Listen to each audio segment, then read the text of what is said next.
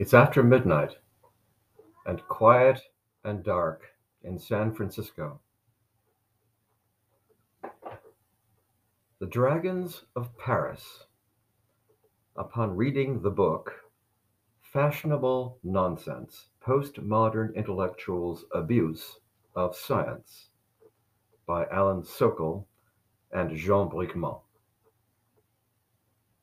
Once upon a time, in the glamorous, notorious city of lights that lies across the sinuous Seine like a seductive odalisque of reason and sensuality, beauty, style, good taste, and sense, there appeared a foul and toxic fog, a smoke that belched and bound the town in mental night.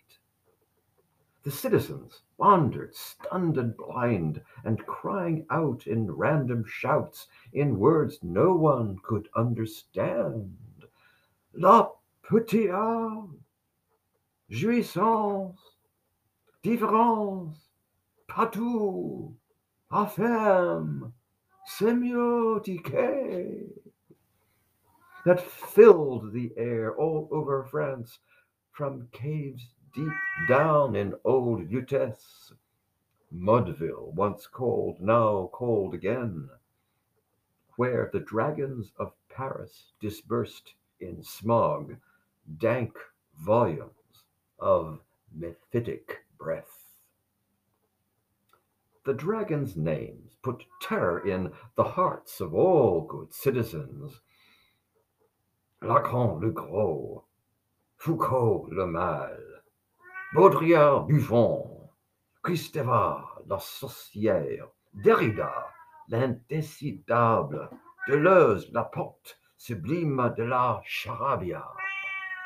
In English, Lacan the Gross, Foucault the Bad, Baudrillard the Jester, Kristeva the Witch, Deleuze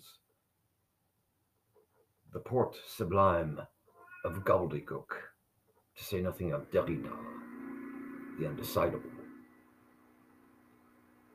and more, with a host of dragonettes pursuing the work of their dark masters, cooking in their dens a glorious madness of chopped dictionaries and tossed charlatanry spiced with cynicism that sickened two generations of impressionable, clueless, half-educated youth, most of them, alas, American.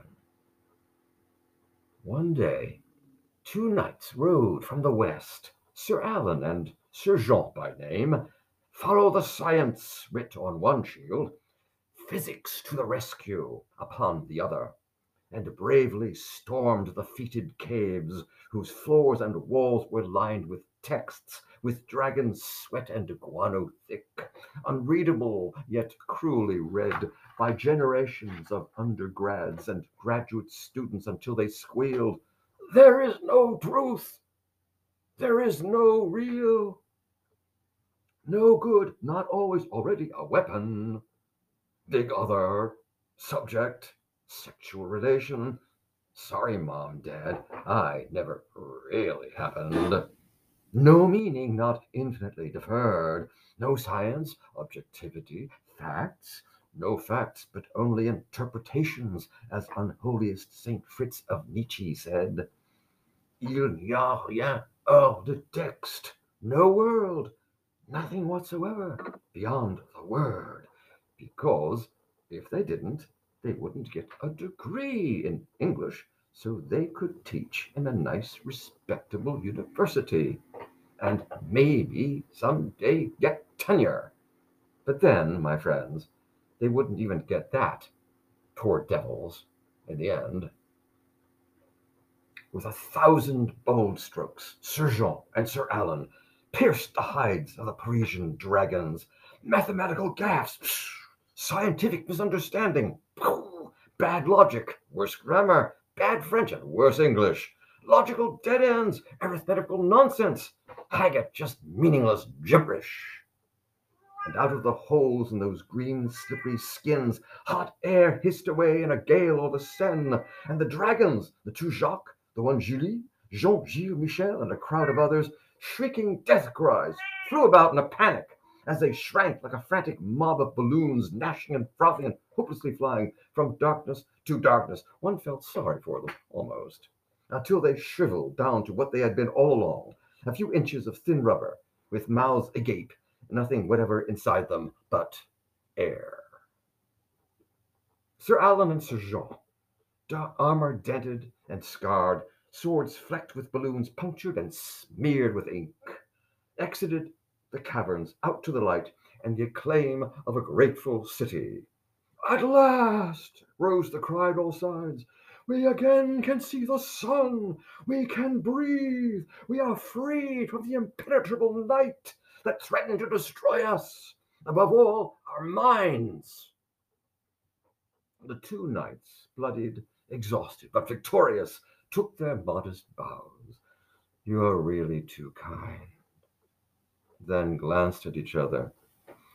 It wouldn't do now to tell these people they were partly to blame for nursing the dragons with their own folly.